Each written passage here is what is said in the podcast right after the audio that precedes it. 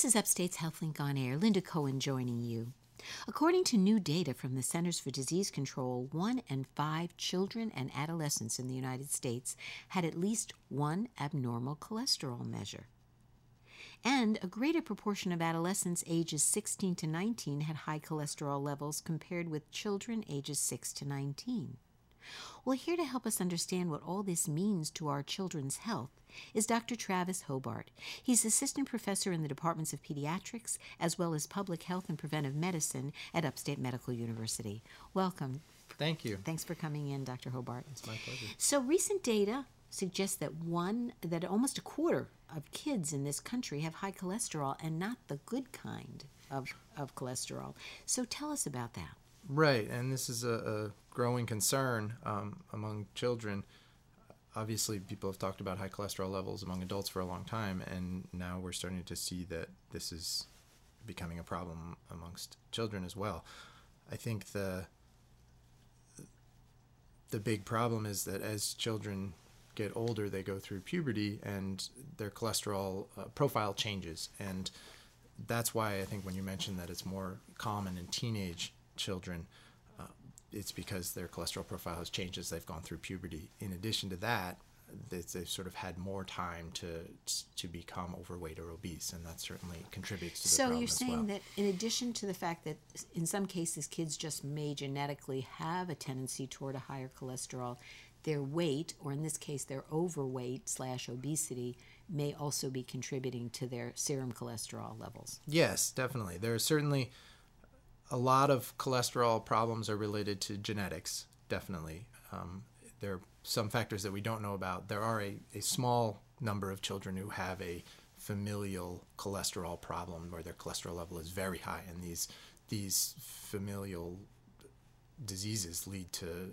early, very early heart heart heart disease and heart attacks down the line. So you see that in running in families, right? And but that's very rare. We rarely see that that that we that we know about. Um, and the other problem that I think is probably the bigger problem is just uh, related to overweight and obesity, um, and that affects affects more children, but usually their cholesterol levels aren't as high as if they had a, a, a genetic I, am curious as to what the motivation was. It the fact that there was a rise in high, uh, a greater rise in obesity, childhood obesity, that led people to start to take a look at the cholesterol levels of children? Because this is a fairly recent phenomenon. I, am I correct? Yes, um, I think that it is related to the the change in obesity rates uh, over time, and also recognizing that this is such a problem in adults and that it starts in childhood and and there have been some studies in sort of a gro- grotesque manner almost, um, where uh, unfortunately a child will die because of a car accident or some other reason.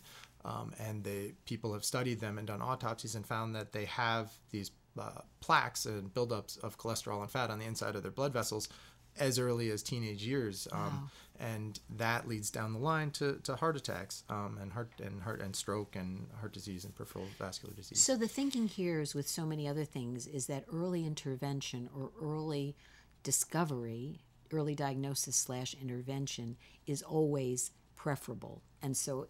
If, right. if we already know that these problems occur in adults or young young adults on into their you know their full age span that looking at younger children makes sense yeah. if you can do something about it and we'll get exactly. to that in a minute what what other factors if any seem to play a role you've already alluded to the fact that some people have a genetic predisposition but a small percentage mm-hmm. have that what other um, you know factors what other factors put people more at risk right so interestingly we do see uh, certain uh, racial differences um, as well as um, differences in, in, in sex. So, um, for instance, in terms of well, first of all, I should say there, there's sort of two kinds of cholesterol. There's the, the so-called good cholesterol um, and the so-called bad cholesterol. The good cholesterol tends to help uh, break down these plaques in the ve- in the vessels that I talked about and bring them back to the liver for processing, and that's why it's good because it helps get rid of these plaques. And that kind is often known as what? It's called HDL for right. high density lipoprotein. And those are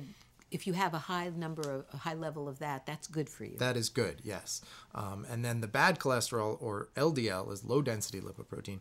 That's the kind that is being is being transported by your your body out to out of your liver to the other parts of the body for for use and there there are reasons that your body uses cholesterol but the the downside is that it, it builds up on the insides of the blood vessels So it's like the plumbing is starting to get clogged right by this LDL. Yeah. By this bad. this bad cholesterol. Cholesterol. And so when you have high levels of that, that's bad. Um, and so, so the reason to make that distinction is some of the some of the differences in, in cholesterol levels are, are different depending on who you are. And and I think there's probably still study needed to be done as to why that is. Um, but are certain uh, differences. For instance, when in terms of the ch- percentage of children who have low good cholesterol.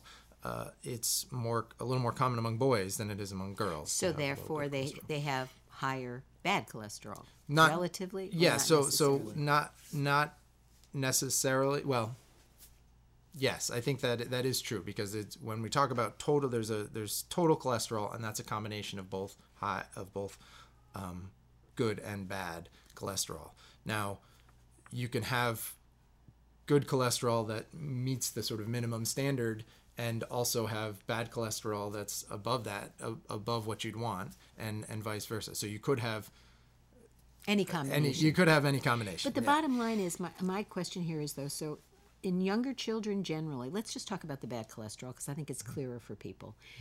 W Are we seeing bad cholesterol in in younger children or is it more often that you're seeing these higher levels as children age is what you've alluded to before. Right. It's more So often you see it as, as children age that they get um, sort of high bad cholesterol.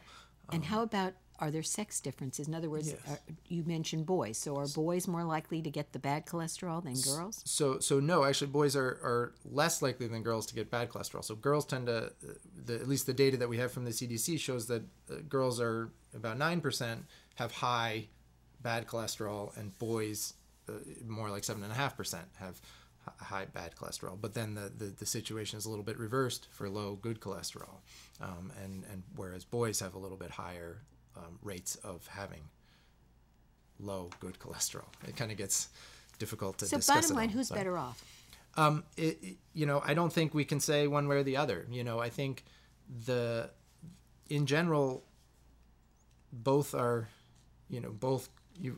It's important to pay attention to both the good cholesterol and the bad cholesterol. Because one over one basically intervenes and helps the other. Right. The good cholesterol helps the uh, deflate or defeat the negative effects of the bad cholesterol. Right, and it's it's important to take each patient individually, in in a sense. If you're just joining us, you're listening to Upstate's HealthLink on air. I'm Linda Cohen, along with pediatrician Dr. Travis Hobart. We're talking about high cholesterol levels in U.S. kids and what to do about it. Let's get to what, what's come of this, though.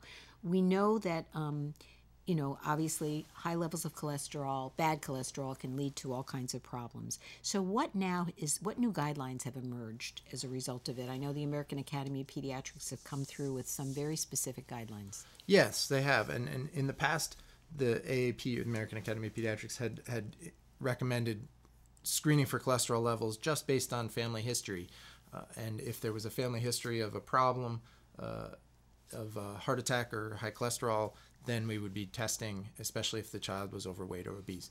What they're recommending now is actually to do screening on everybody, so that every every child between ages of nine and eleven would get tested for their cholesterol level.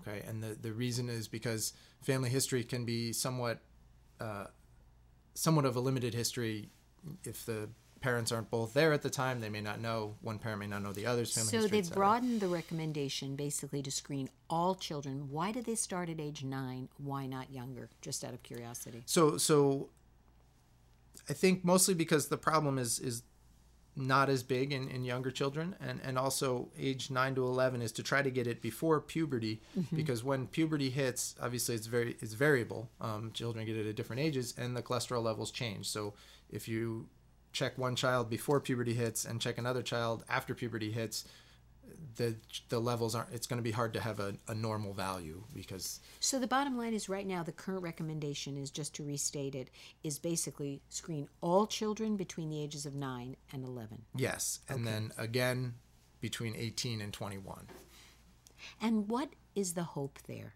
in, in terms of, you know, what is the expectation and the hope So- in terms of I think with cholesterol, uh, part of the difficulty is that we tend not to want to put children on medicine that they'd be on for the rest of their life in general, and in cholesterol specifically. And I think um, the idea is that if we get a sense of children's cholesterol early, we can effectively in- institute dietary changes, exercise, things like that, that would help the, the cholesterol level improve over time um, in the individual child. And also, a, a sort of broader public health goal is that if we're bringing this up at every child for their nine or 10 year old visit, it's reiterating the importance of, of healthy eating and, and exercise. So it, it's, it's kind of coming to the problem or um, it's it's a multi it's a multi pronged way in a way or a, a, way of hitting all children so to speak as part of their preventive care to look at this factor as being important an, an important indicator of their overall potential overall health. Right. Because it's not there isn't a direct one to one correlation is there between a child having a higher cholesterol at the age of nine and going on to having heart disease no adulthood. there's there's not a one to one correlation but children with higher cholesterol are much more likely to be adult become adults with high cholesterol if you will. So and i think the the numbers that i've seen was if they have a high cholesterol at, at, at a young age then it's about 75% chance that they'll have bad bad cholesterol uh, i guess we should say a bad cholesterol profile at, a, at an older age yeah, I think that's a good way to look at it. Mm-hmm. So get, let's get back to treatment because obviously treatment is somewhat uh, problematic even in the adult population.